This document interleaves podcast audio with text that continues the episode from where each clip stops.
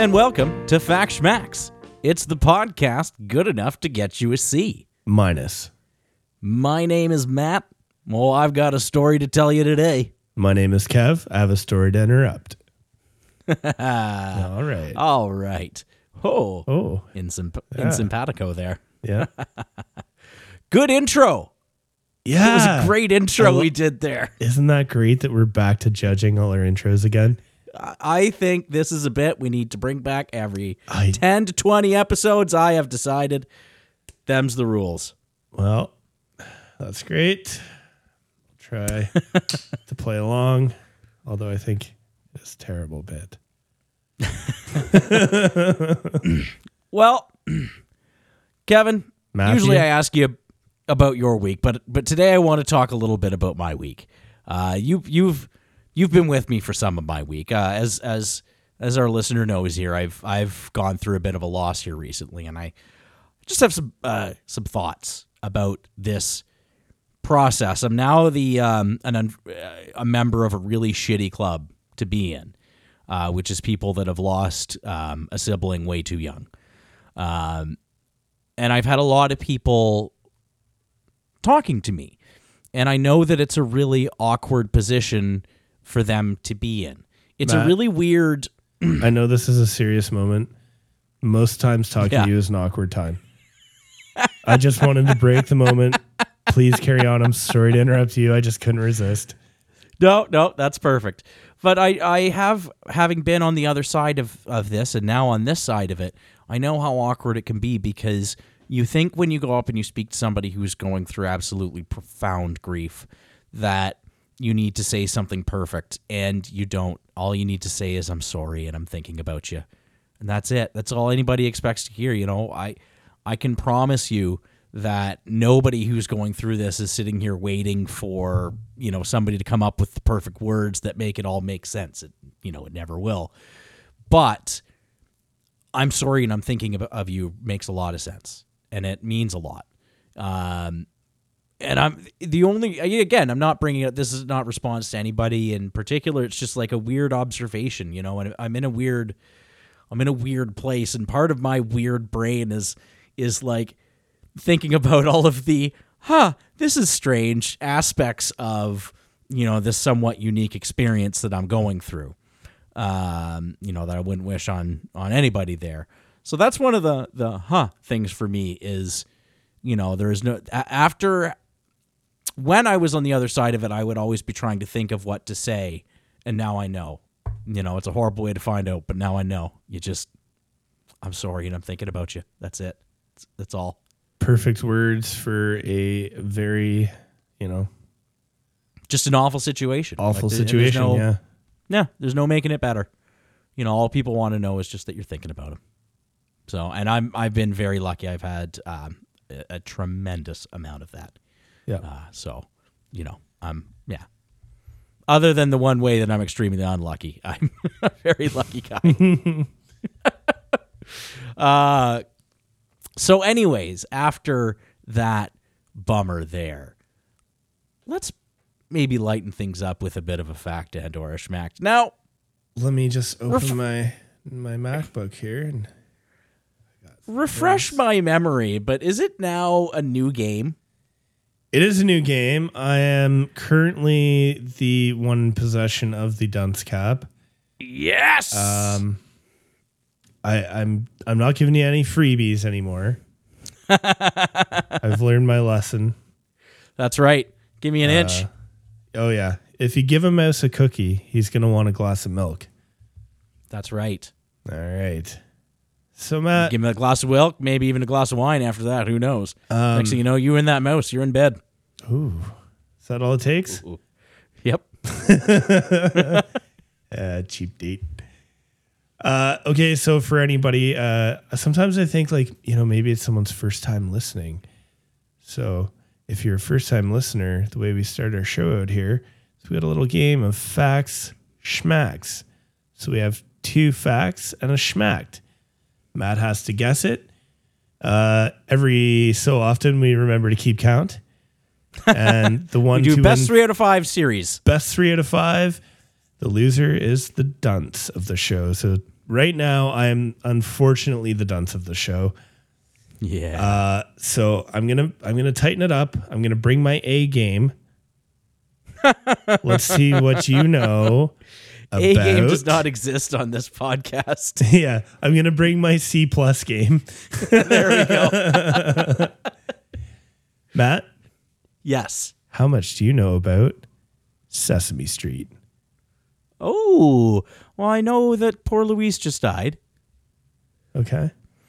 Uh, That was a I thing? uh, that was a thing. They they do some uh, wonderful parodies with the Cookie Monster, Yes. Or at least they did four or five years ago when I was you know watching it. I've grown so much in those four or five years. here's a little uh here's a little tidbit. I don't know if I brought it up on a show once, so I didn't use it for today's game. But speaking of the Cookie Monster, do you know what his name is? Aside from Cookie Monster. Do you know what his his Christian name is, we'll say? oh, um, it's uh, Mookie Blaylock.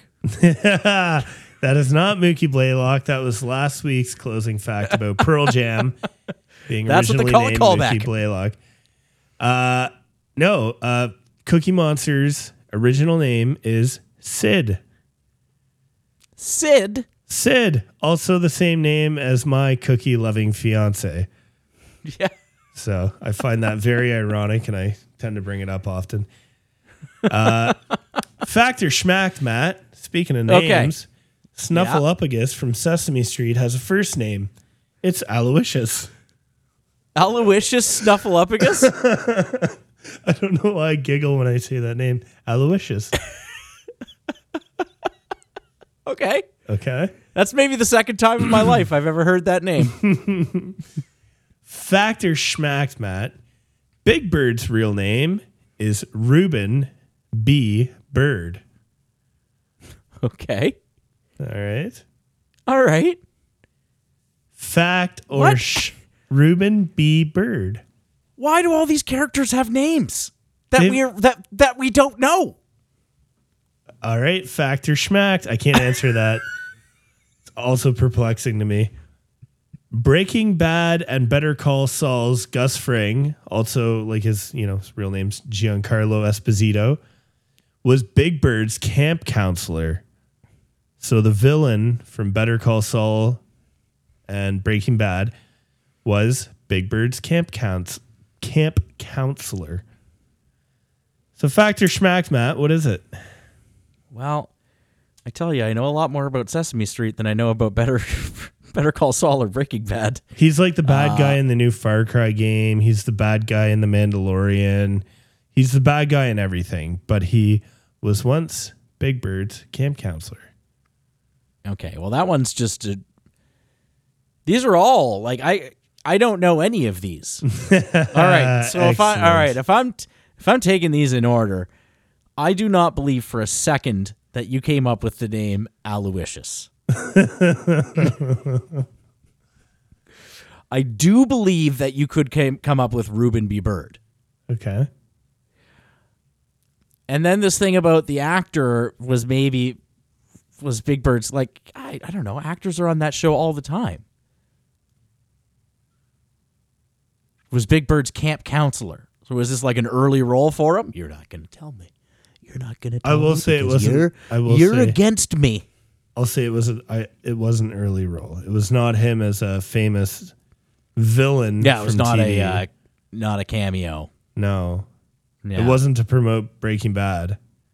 Yeah. Although I bet Sesame Street's seen its uh, fair share of meth. Which is going to lead me into an interesting topic after you answer. I'm going with B for Reuben B. Bird. I think you made son that of up. a bitch. you son of a bitch. My thinking was that you read that Aloysius was Snuffleupagus' first name was and went, well, I can make a name. I thought it was a great Anyone name. can make a name. Reuben B. Bird.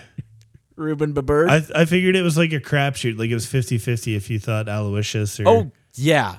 like it was 100% a crapshoot. What's going on there, fella? Well, I just got. Uh, we may have made a mistake in the uh, upload for our uh, our episode there. What's that? Uh, we might have epi- uploaded last week's episode prior an accident. We'll have to check that out. Maybe we should Oh. just pull that down temporarily. Yeah, we'll get on that. So here's a unique experience where you get to see How in, unprepared we in- are. in real time ish how to manage a podcast. Yeah, so- two weeks behind it. So what you do is you should always double check the file that you upload. Is the moral just of this figured out story. That we should probably test our recordings before we start to make sure that we're not recording. Oh yeah, we're building this. We're building this plane as we fly. There's no there's no secret here, and we appreciate everyone who's just stuck through it. I absolutely love that phrase. We're building this plane as we fly. Oh yeah, that's 100 percent fact schmacks for you. That's that's not how you do it.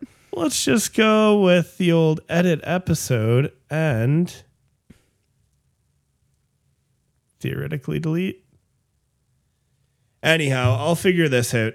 But in my research, I came across a really interesting tidbit about Sesame Street. Oh yeah. There is a fan theory that Sesame Street is like a rehab halfway house for for monsters. so like all the Muppets at one point were like child eating monsters and now they're repenting by becoming educators.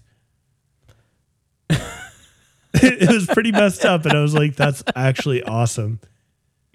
Like I to love- think that Big Bird was just like ripping guts out of people, and then he's like, "I Yeah. need a change." Wakes up one morning, sitting on the side of the bed, head in the hands, like "Just can't do this anymore, man." can't face himself. Yeah. What have I done? Why you can't think I you're working stop? towards you think you're working towards something and one day you wake up and you're 40 and oh god Oh man, yeah. I always thought that was like I just thought that was pretty entertaining. So, the only other thing I have to say before you tell us some kind of horrible macabre story is this one's fun uh oh, is it okay? yep this one's Um, a lot of fun we just had an episode with our, our dear friends over at Milk. We've brought them up a few times. There's some lovely Australian lads. Uh, our episode with them. they in fact just just messaged us to let us know that we seem to have uploaded our Oh, was that who week's that was? podcast again, What a, yeah. what a great bunch of guys. that was lano Uh, so yeah, so the um, the show Milk. Uh, the episode is named Letters. It in its title shows that featuring fact schmacks. So be sure to check them out. They're a fun show, and uh, you can get just a little more of us, like you always wanted. absolutely Right? and our episode uh featuring them is coming out uh actually should already be out by the time you're listening to this uh so oh, that's, uh, he's finally that's a lot of fun. I'm committing. I'm committing to doing this. I've been Oh. dealing with. St- Matt, this is Stuff. great. We've already had five downloads, oh, and it's the same episode as and I, last ju- I just released it like half an hour before we started this. oh, good. All right. Uh, I'm gonna have to. Let's get on with the show. I'll figure this out when we're done, the show must go on. and the disappointment will continue. Absolutely. the disappointment will continue until morale improves. Um, Alcatraz. Ooh, I want to talk to you about the Birdman. not the Birdman. Ah. Alcatraz, where the Birdman was. I thought we could tie in Big Bird all through the episode now. Oh, well, you can still like you can try to weave it in there. Like I could tell a tale about how like Big Bird smuggled in some files and some some hooch for the Birdman. there, escape. Have fun doing it. Have you ever seen uh, So I Married an Axe Murderer? Uh, I've seen bits and pieces of it. It's one of those movies everyone raves about, and I always Yeah. say like, I'd probably like it, and I should check it out, and I never watch it. And you never, yeah, you never will. Uh, that was there's a good scene about Alcatraz in there, anyways, featuring the Birdman. So you know, Nice. doesn't feature, it just just mentions Okay. the famed Birdman. Uh, no, we're going to be talking about the escape attempt of June 11th, 1962, which I believe was made into the film The Great Escape with Clint Eastwood. Uh, nope. If the I'm Great not- Escape is the uh, Stalag 3. oh, that's right. That's the one that you told me about. The one that I told about the war. Right, uh, which World is in War our uh, our Patreon episode. Yeah. This is going to be a, uh, a a second story of a daring escape. okay. Good that you changed the title. Now we won't get sued. Uh, so yes, the daring escape. oh, that was quick, buddy. I like the that. Diet, the Diet Coke of Yeah, escape that's why you're here. stories. We are talking about The Rock, baby. Former military base sitting on an island about a mile and a quarter from the San Francisco Bay shore. The prison was thought to be inescapable, uh, as even if you were to manage to get out of your cell, which was, you know, surrounded in thick concrete walls, let's say you managed to get out of there, you know, supposedly every inch, crack, and pore of that place is just covered in concrete. There's no way out. But even let's say you do, let's say you even make it to the shore, you got the San Francisco Bay there with its strong tides and its cold water. You know, San Francisco is not not a very uh, warm city, and the waters of San Francisco are uh, by California standards pretty cold. okay. We'll we'll say, um, certain by the area standards. Um, it is kind of like as a, as a Canadian and and you know dealing with with stuff up here, some of that was a little like, oh, it's you know Oh, are you cold? like it's not it's not warm. It's like 54 degrees Fahrenheit on a warm day. Like that's that is cold, but Dude, it's that's not like, like first day in the lake. right? That's not insurmountably cold. People swim in that sort of stuff all the time, but it is cold. Like you know, it's it's cold enough. I'm not I'm not jumping. Oh yeah. but it's it's not. You have, you, dude. You would have to jump into water that cold because you could not go in to the testicles right because you would yeah. not go any further. You'd be like, nope, No, that's it. you'd hit the knees. Maybe you'd get that first little splash that would lap up and just tickle one your, you know, tickle the skin there, and it'd be like, oh Yep, no, nope, no, no, no, no, no, no. so it already Yeah, the looks, body has instincts. it already looks small enough. Mm-hmm. If that's the setting, though, this uh, this inescapable prince uh, prison, let's talk about our cast of characters here. We got Frank Morris. He was born September first, nineteen twenty six. He was abandoned by his parents at age eleven. Spent time in foster homes. Became a career criminal. Uh, extremely intelligent, uh, but was in the uh, in the slammer for larceny and bank robberies. Okay, And uh, so I'm yeah. picturing Clint Eastwood um, or like, yeah, yeah, like a middle aged, kind of pushing late forties Clint Eastwood. no, No, no, no. Donald Sutherland. So you're looking at that class of actors then, Yeah, like that because age. there was okay. a there was a movie about this, wasn't there? yeah, uh, there was. I just can't remember the the name of it. Okay, Um, good that you researched oh, it was it. it was uh, The Rock. No. God damn it. That's a wrestler. also a movie with Nick Cage. Dude, remember when Nick Cage made like like he made The Rock? That was a great movie when I was younger. I must Yeah. I had The Rock on VHS. And That was a good movie. I watched that so many times. I've Great watched The. Rock a ton of times. I've never seen Face Off. No? No, I don't know See, why. He got like have you ever watched The Wicker Man with Nick Cage? No, I've seen I've watched all the clips. You've seen on the YouTube, clips though. and it's like, Yeah. oh my god, what were you doing, like man? Nick Cage in a bear suit punching a lady is a thing that exists So great. on the internet. it's not great that he's punching a lady. It's just the whole setup is amazing. Yeah, like Um, he just he just ma- started making like any movie, and I think that's wonderful. Uh, yeah. Oh yeah. I was actually watching a thing. Uh, Nick Cage answers your questions, and one of the questions was, "Do you ever turn down a role?" And he's like, "Actually, yes, quite a few." Really, Which I do believe. Absolutely, I believe he turns down roles. I wonder what I wonder what his minimum threshold for for money is. We could get a Fact Schmacks movie together. I think we could get him. Yeah, I don't think we can afford Nick Cage. And I think Pauly Shore would do me for like a cheeseburger and maybe a half bag of weed. Pauly Shore, uh, you know, his mom was a uh, owned the comedy store in in California. Or, uh, Oh yeah, because like I've a- listened to Joe Rogan. Oh, I, I haven't, but No, you haven't. But if you ever listen to Joe Rogan, I I don't think this podcast does he talk about Pauly Shore? He discusses the comedy store like every Oh, okay. single like No, I just listened to improv. I listened to all the uh, improv podcasts, or did so. but yeah, his mom did own that. That's crazy. Yeah, I just, I mean, you know, there's there's a leg up for you. All right. for him. He So I, won't I won't try Man. to I won't try to bring up too many actors because we've seemed to have gone off onto a terrible tangent when we described only one of our three characters. four. Four. Okay, yeah. I'm Yeah. sorry. Back to Uh, it. but the next two, the next two are a package deal. Uh, we got John Oh. and Clarence Anglin, born May second, nineteen thirty, and May 11, 1931, respectively.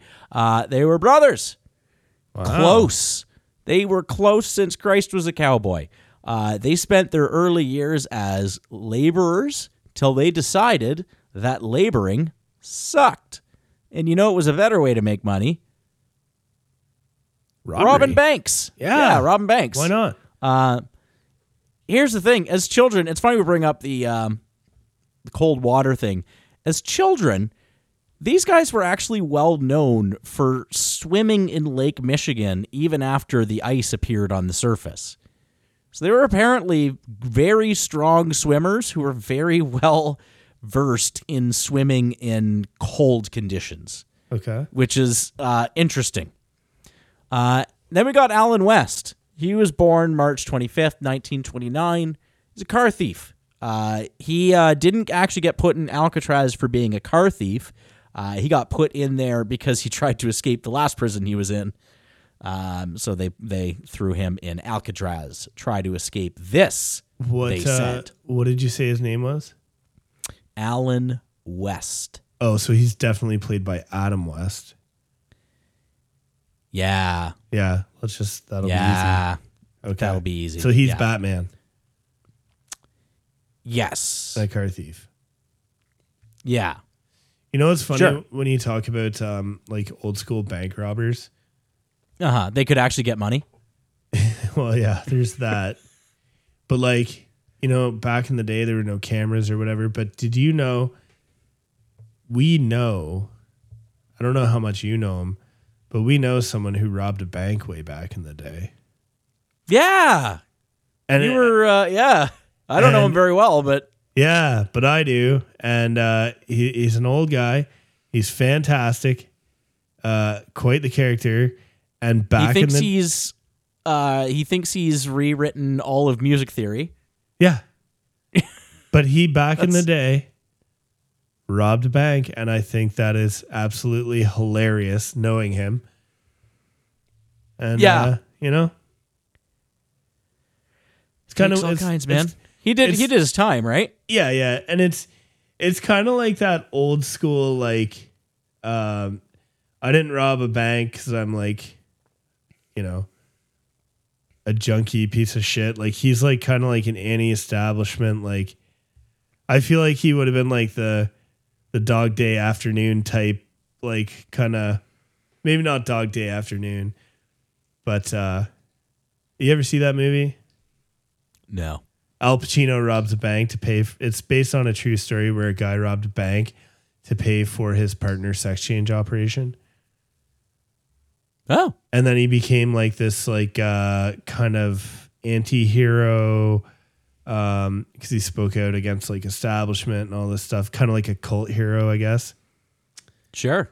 but anyhow i don't know i always picture him robbing robbing it like like an old school just you know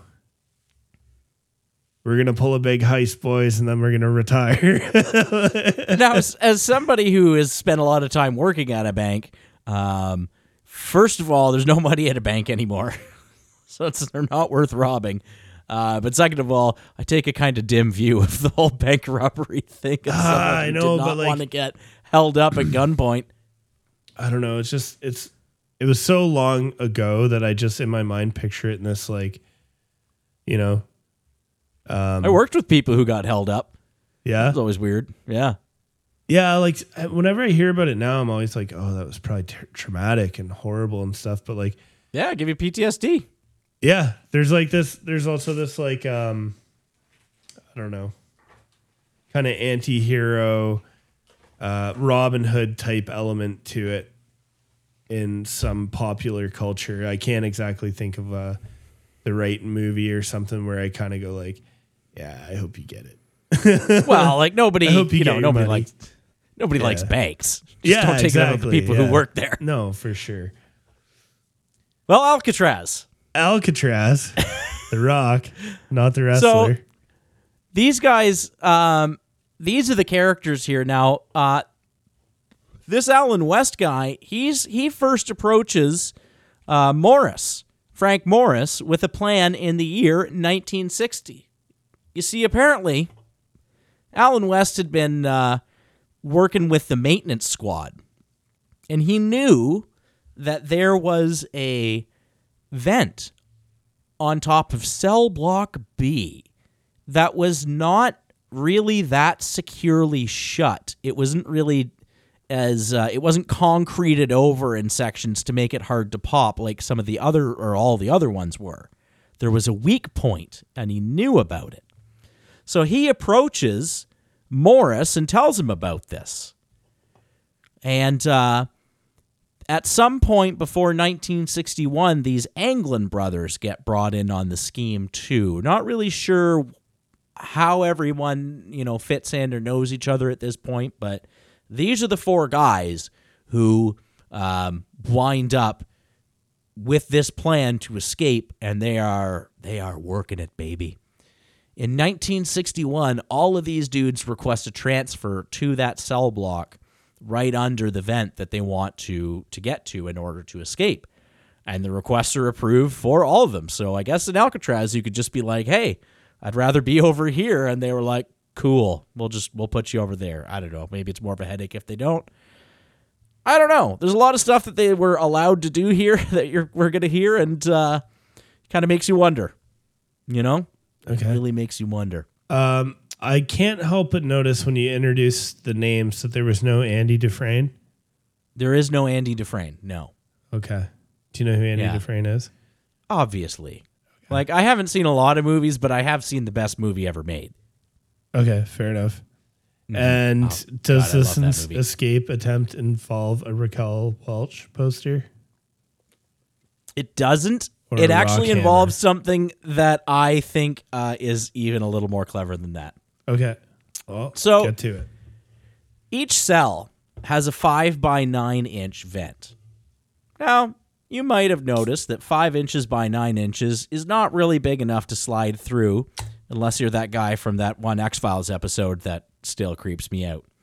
Uh, if you know, Uh, you just know. looking down at uh, what has replaced the view of my penis, I'm going to go with I will not fit. So, uh, but this West guy, he knew the walls were actually like relatively thin around this vent. They're actually less than six inches of concrete and just concrete. So each man starts drilling teeny tiny small holes around this vent. Uh, close together, like real close together, drilling these holes really close together around the vents inside their cells uh, until they had enough holes there that they could just remove a section of the wall big enough to fit through. Now, I can see the look on your face. I can almost hear the people listening to this podcast, if anybody listens, saying, How in the hell are they able to drill holes in their walls?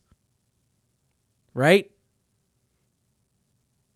Yeah. Yeah, that seems like it would be hard to do when you're in jail. I mean, they have like little workshops and stuff, right? They got to make their license plates and widgets. Well, How yeah, how did they drill and how did they hide it? Well, they used makeshift shift drills. They made a drill out of spoons and a vacuum cleaner motor. Man, Uh these people in these stories are always so industrious. Oh, just absolute MacGyver shit. Mm-hmm. Yeah. Mm-hmm. Um so they uh but even at that point, um how are you going to drill, you know, even using a makeshift vacuum cleaner motor and not have it make a bunch of noise and alert the guards, right? You're drilling into concrete. Yeah. How are you going to manage that? Well, what you do is you do all of your drilling during happy hour. happy hour. Happy hour. Tell me about this happy hour. Apparently, there was a happy hour in, in uh, Alcatraz where everybody who had an instrument could play their instruments during that hour. So I guess it would just be a fucking cacophony of noise. I was just gonna use the word cacophony. Hey, a big old cacophony. Cacophony. Yeah. And hey, so remember that time you said epitome? Really? yes. That's a very common one uh, to mix up. Uh, Yeah. There's a word for that actually. It's called calliope syndrome. Okay. for words for words that you've seen spelled but you've never heard pronounced. So you know you know what it is, but you don't know what it's supposed to sound like. Okay. Fair Yeah, enough. calliope. If you I look at the a- word calliope, it should be a while, calliope. but I can't remember what Yeah. it was. But yeah. And there's even there's even shit that like that's like local, like rodeo drive, or you know, should be a rodeo drive, but it's spelled rodeo. You would only know that if you were, you know, local or colloquially into named. yeah, um, yeah. But yeah, cacophony of sound. I the cac- cacophony of sound. They were um, they were drilling their holes, and then to hide the big mess that they were making, they had pieces of cardboard and they painted them the same color as the walls, and just slid them. Yep, just slid them in front of the holes. Put some shit in front of it, like you know, if you got your fucking guitar, your accordion, or whatever, and uh, and there you go. So just just hide your shit that way. So that was was pretty goddamn smart, frankly. Uh, pretty impressed with that. Now, crawling through the vent would get them to a utility cor- corridor that was unguarded that they could then use to get to a landing area that was right under the vent that they were trying to get out from.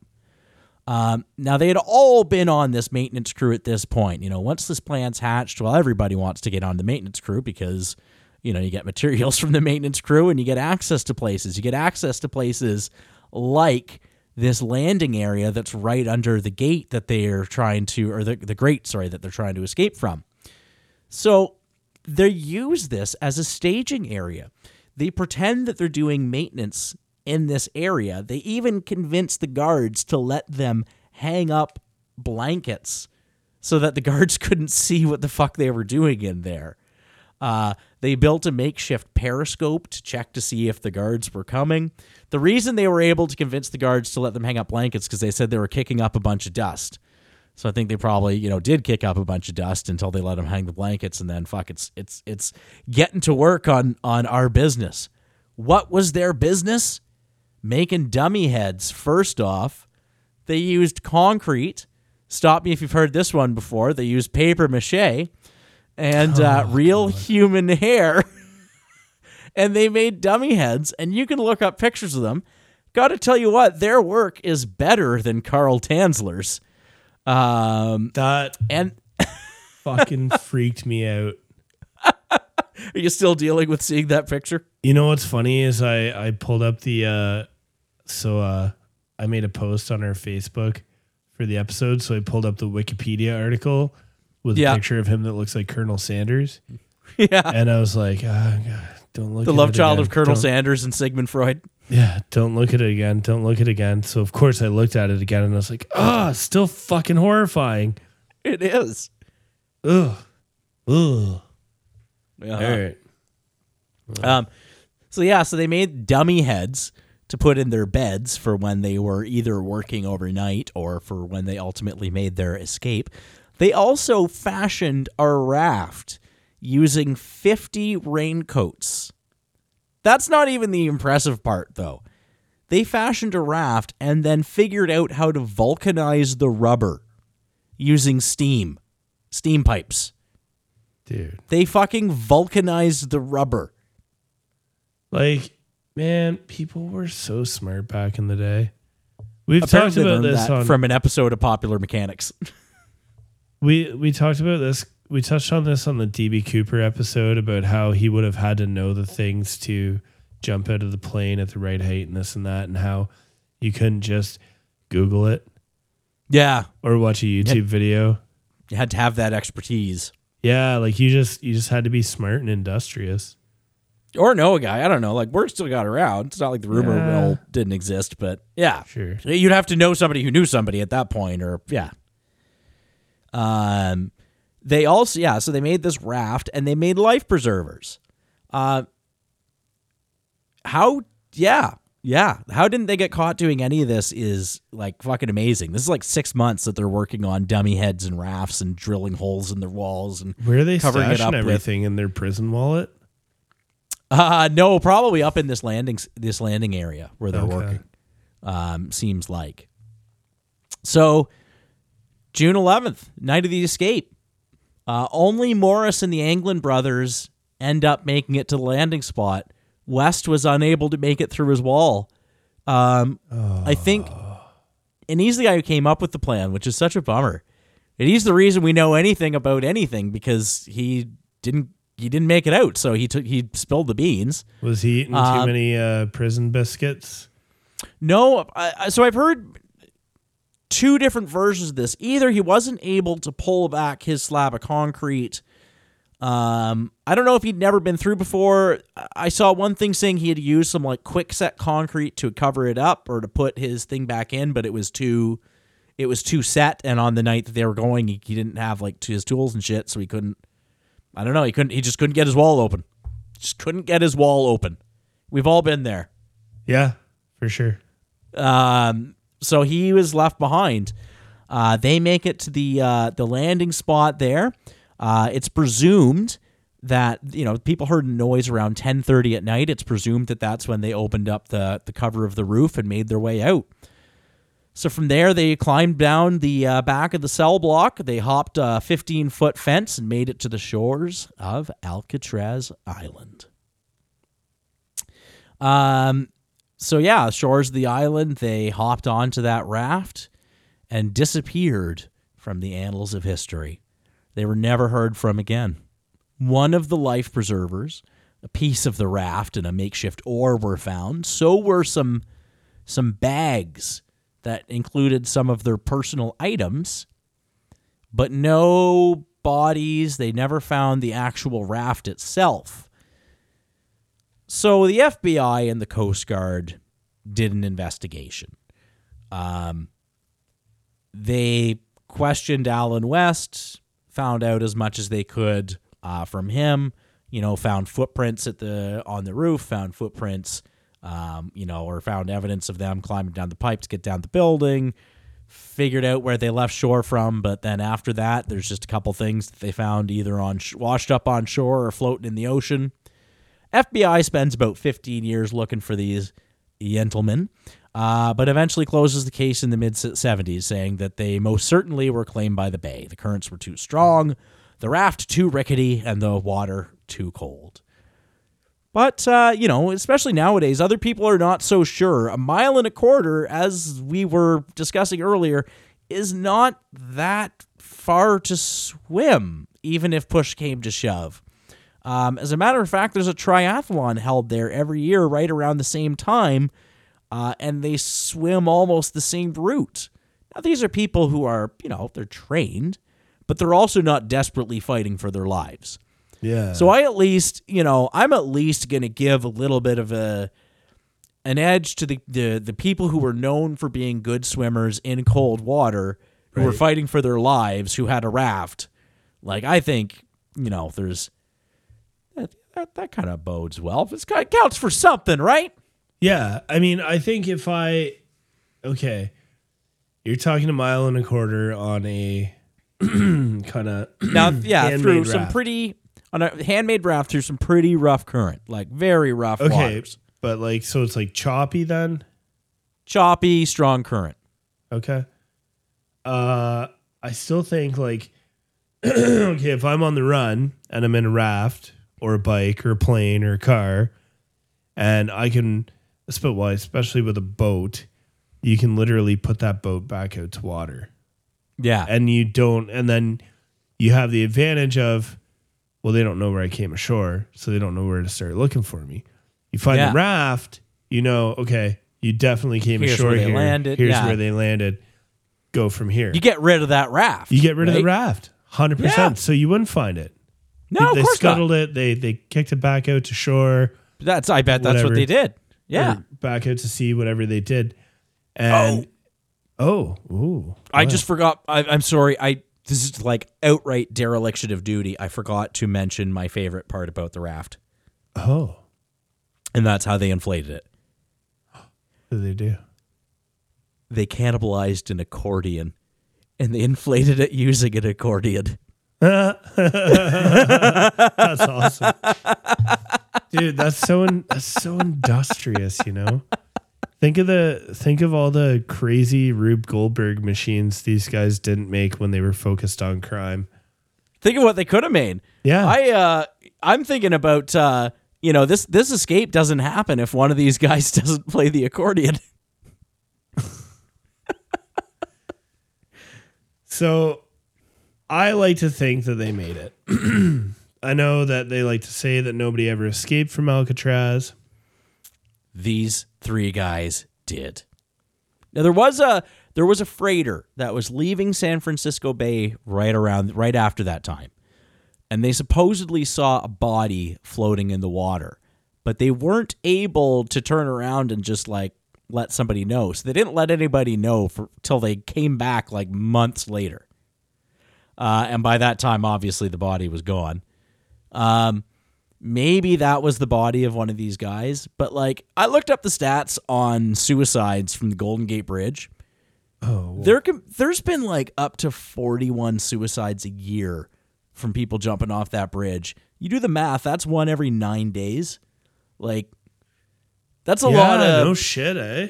that's you know i'm just saying that that there yeah there that could have been one of those bodies but man if there's you know especially in that day and time i think that stuff was a little bit worse back then uh one every 9 days pretty good odds that maybe it's one of the one of those two who and obviously it's not one every 9 days that's not the way statistics work but Yeah, Just saying. theoretically, c- could average out that way.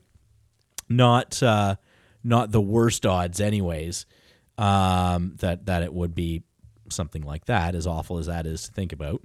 Um, supposedly, members of the Anglin family, the the the mother of these two brothers, actually received flowers uh, with the brothers' signatures on them after the escape. So that's you know that could be a hoax. That could be something real. I, I 100% want to believe on this one. they family members have said this is my second favorite detail. Family members have said that at family funerals they've seen a pair of mysterious women with heavy makeup and you know big shawls and stuff. And some people speculate that it's the brothers showing up in drag which i really want to believe is true. Ah, like really want to believe that. How old would these guys be now? Um they're born What do you in the i think they were born in the They'd be like 30s hundreds. oh they're like they're in their 80s Yeah, uh, they're they're they'd be in their their late eighties, uh, born in thirty and thirty one. Yeah. Okay. Yeah. That's 90s, man. Oh yeah, I guess it. Yeah, it would be. Sorry, Yeah. I was thinking eighties. 2022. The reason I was thinking eighties is because in twenty thirteen, um, supposedly the FBI, well, the FBI did get a letter, supposedly from one of these brothers saying, basically, I'm sick, I'm dying, I'm in my late eighties. If you promise me, um, that I'm only going to go to prison for a year and I'm going to get medical attention, I'll come back and I'll confess to everything. But They did not take this letter writer up on that offer. I guess not thinking that it was legitimate, but then they released the letter, and I think a lot of people now are looking at that going, I don't know, that kind of seems like maybe that guy was offering to just go to jail and confess to stuff. to stuff. Why would he lie about that? Well, maybe that's But- what guys have to do to get uh, their health care taken care of. Yeah, God, could you imagine? There's also that. Um. So yeah. So uh, that's kind of where that story ends, man. These these three crazy MacGyvers, it's like just just absolutely did this amazing thing, and nobody knows if they they lived or died. I personally, like, I am such a such a hard nosed um, skeptic about so many things, but stuff like this, like DB Cooper and like this, I want to believe, man. Absolutely, I want to believe these guys lived for sure. They made it. Remember when I was talking earlier in the show about uh, the the person we know who's a bank robber, Yeah, he made it. and, and I was trying to say like, um, you know, kind of like a nostalgic thing. It's that it's that DB Cooper vibe. That like, yeah, like you got away, like you know, Yeah, it's pulled that one kind of over, vibe. got one on the Yeah, man. got one over on the man. Yeah. Exactly. I think. Uh, yeah, I mean, yeah. Excuse me. But then you think about wow, the you know sucked for the captain and the flight attendants in that situation who had to deal with this awful, you know, situation, the DB Cooper thing, and uh, I think these he got guys. a bunch of money and they had a cool story to tell. At the end of the day, no one got hurt. So you know, other than potentially him if he landed bad. well, yeah, I want to believe on that one for sure. I want to believe. Oh, I so want to wanna believe. I want to believe in it all. The world is a strange and magical place. It is. Yeah. So yeah, very So that- strange place. So that's your story for us this week. That's my story, and I'm sticking to it. You know, uh, that's maybe only the second time you've told a story and nobody died. I mean, three people Yeah. potentially died. Three people potentially died, and I can t- I can tell you now, um, the fourth guy, uh, um, Allen West, there, he is now dead. Okay. Well, of But, course, you I know. mean, many of our stories are involve people who are no longer with us chronologically, but Yep, yep. yeah, there was there was no based on the passing of time. no corpses, no corpse brides, no Nope. Some dummy heads that, you know, remind us okay. this was a fun one. Yeah. I like this it. is the funnest one since the bridge. the bridge to USSR. I love that story. So I guess I'll give you a little closing fact. Uh, I mentioned today when we were talking before the show there that I'm out uh, out on a job doing some work in some some places and Some uh, mill writing, some yeah a little some bit mill of, wronging. a little bit of mill writing, a little bit of industrial mechanicing, doing a little welding. Started thinking, what's going on there? You know what's going on there? What is going on there?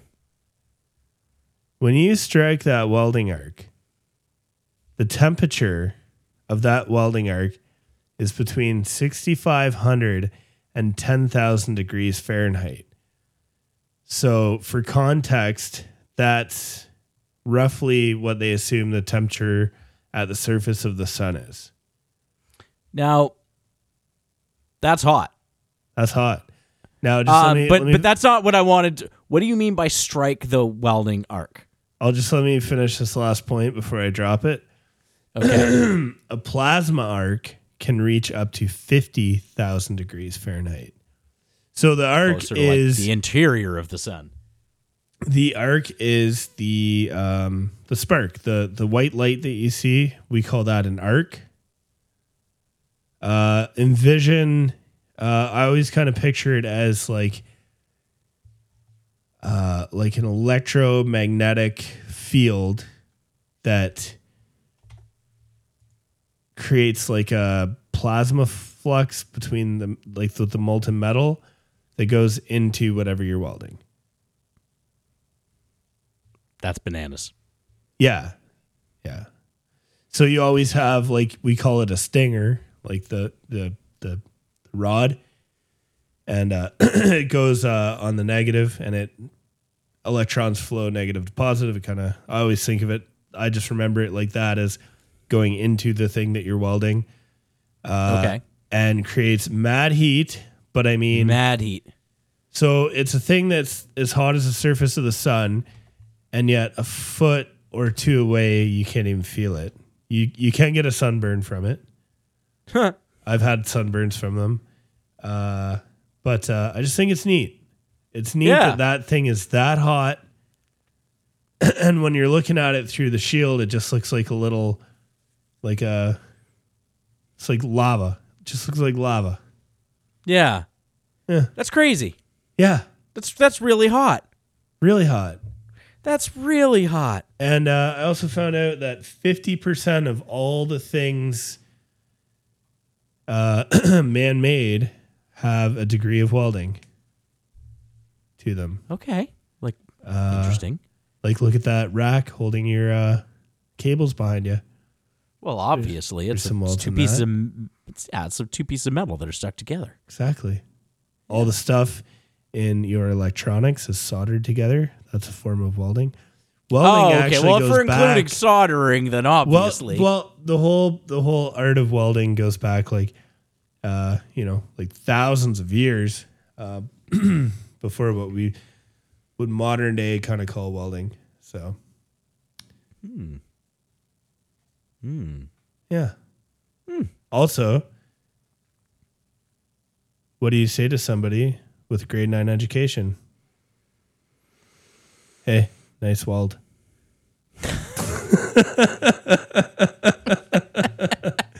and good night.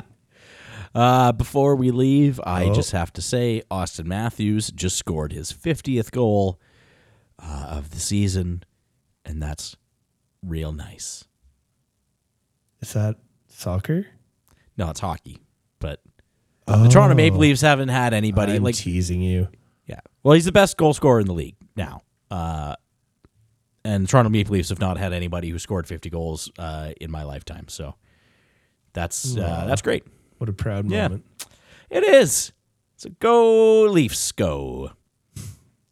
And go away. Bye bye. Bye.